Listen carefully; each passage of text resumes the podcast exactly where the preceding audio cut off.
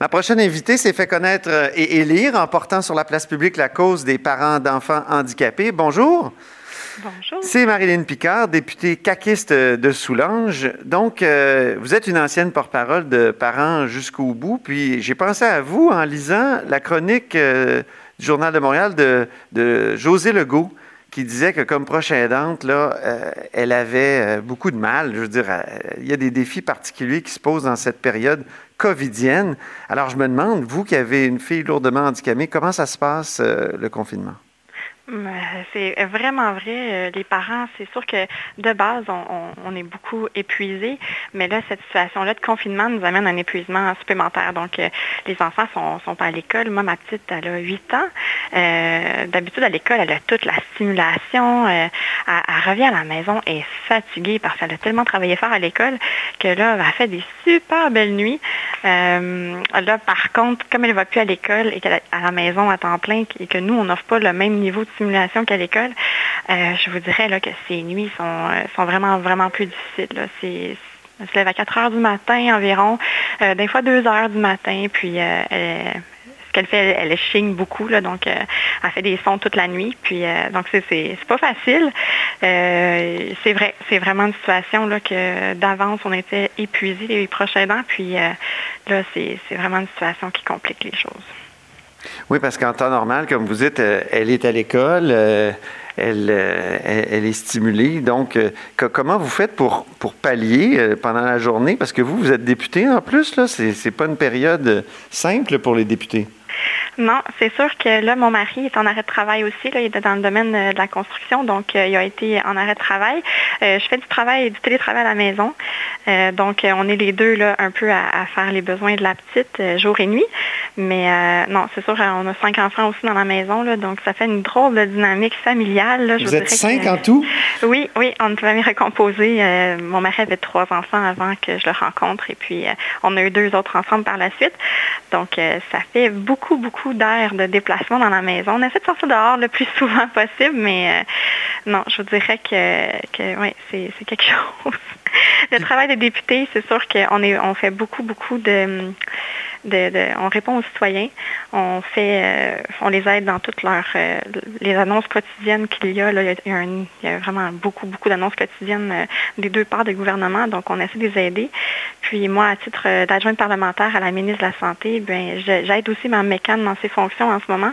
je reçois des courriels, les appels des autres députés de l'Assemblée nationale pour ce qui, ce qui est de la santé, donc je les relais au cabinet, puis je, l'aide un petit peu dans ses fonctions dans ce, dans ce temps de COVID-là.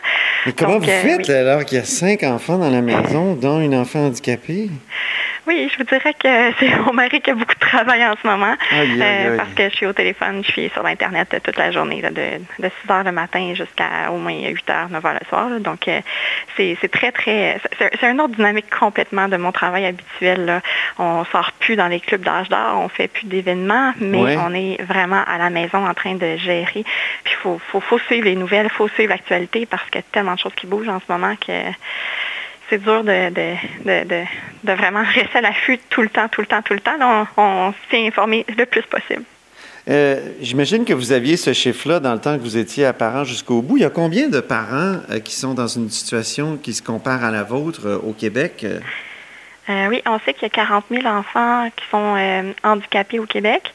Euh, puis pour les enfants qui sont lourdement handicapés, là, on a deux paliers. Donc, il y en a environ 6 000 au Québec là, qui sont dans la situation la même que nous en ce moment. Donc là, le, répit est disponible à domicile. Là. Ça, c'est vraiment intéressant. Oui, c'est intéressant. Est-ce qu'il y a des mhm. choses qui, qui mhm. sont mises en place particulièrement pour le, confinement lié à la COVID ou, ou est-ce que c'est des choses qui existaient déjà? Ben, en fait, oui, le, répit existait déjà. C'est sûr que les familles qui n'en avaient pas habituellement, on, là, on se retrouve à, les aider euh, pour leur en fournir. Le répit à domicile est permis, mais la situation particulière qu'on a, c'est que les parents ne veulent pas nécessairement avoir quelqu'un dans la maison parce qu'ils ne veulent pas avoir des microbes qui rentrent dans la maison. Ben, c'est sûr. ils ne veulent pas avoir la COVID qui rentre chez eux. Euh, c'est relativement facile de contrôler tout l'environnement de l'enfant. Euh, moi, elle n'a jamais été autant protégée des microbes de sa vie, là, parce que vraiment, on ne sort pas de la maison. Donc, euh, ça, ça, ça d'habitude, avec l'école, avec euh, ses rendez-vous médicaux, on avait toujours, toujours, toujours des microbes. Mais là, ça va relativement bien. Donc, oui, on a accès à des répits à domicile. C'est pour ma part, je ne les ai pas encore utilisés parce que j'ai vraiment la crainte de voir quelqu'un rentrer dans la maison. Euh, on a la chance aussi d'avoir euh, un, OBNL à Montréal qui est le Fort Enfant Famille, qui, qui accepte aussi ma fille là, d'une maison de soins palliatifs pédiatriques. donc, j'aurais cette option-là si jamais j'étais vraiment à bout. on ne veut pas en venir là. C'est sûr qu'on essaie toujours de, se maintenir. Mm-hmm vivant, mais, ben euh, mais c'est sûr qu'il y a des ressources qui sont là. Il y a aussi, euh, je crois, le centre euh, Petite Échelle, la Petite Échelle à Longueuil aussi, qui offre du répit à domicile. Ça, c'est sur, c'est dans la région de Montréal.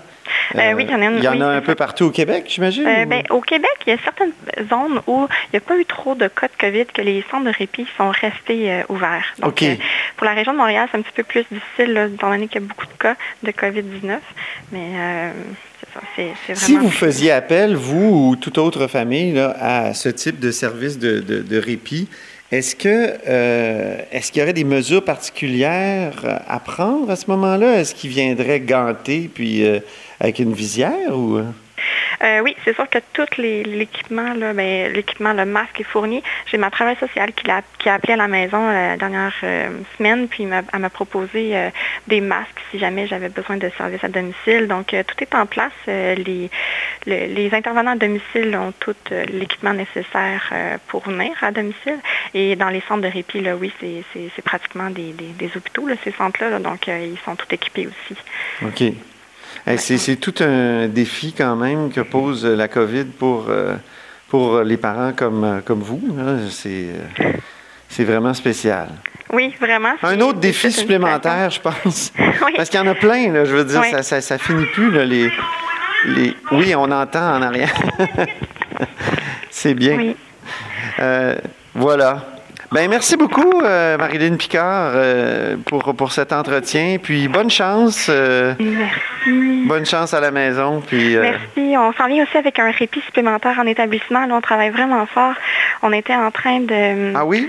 Oui, exactement. On est en train de tout ficeler ça au gouvernement. Là. C'est vraiment pour vraiment sortir les, les les prochains, en fait, pour sortir les, enfants ou euh, les, personnes vulnérables, pour les sortir de la maison, euh, ça devrait s'en venir dans les prochains jours.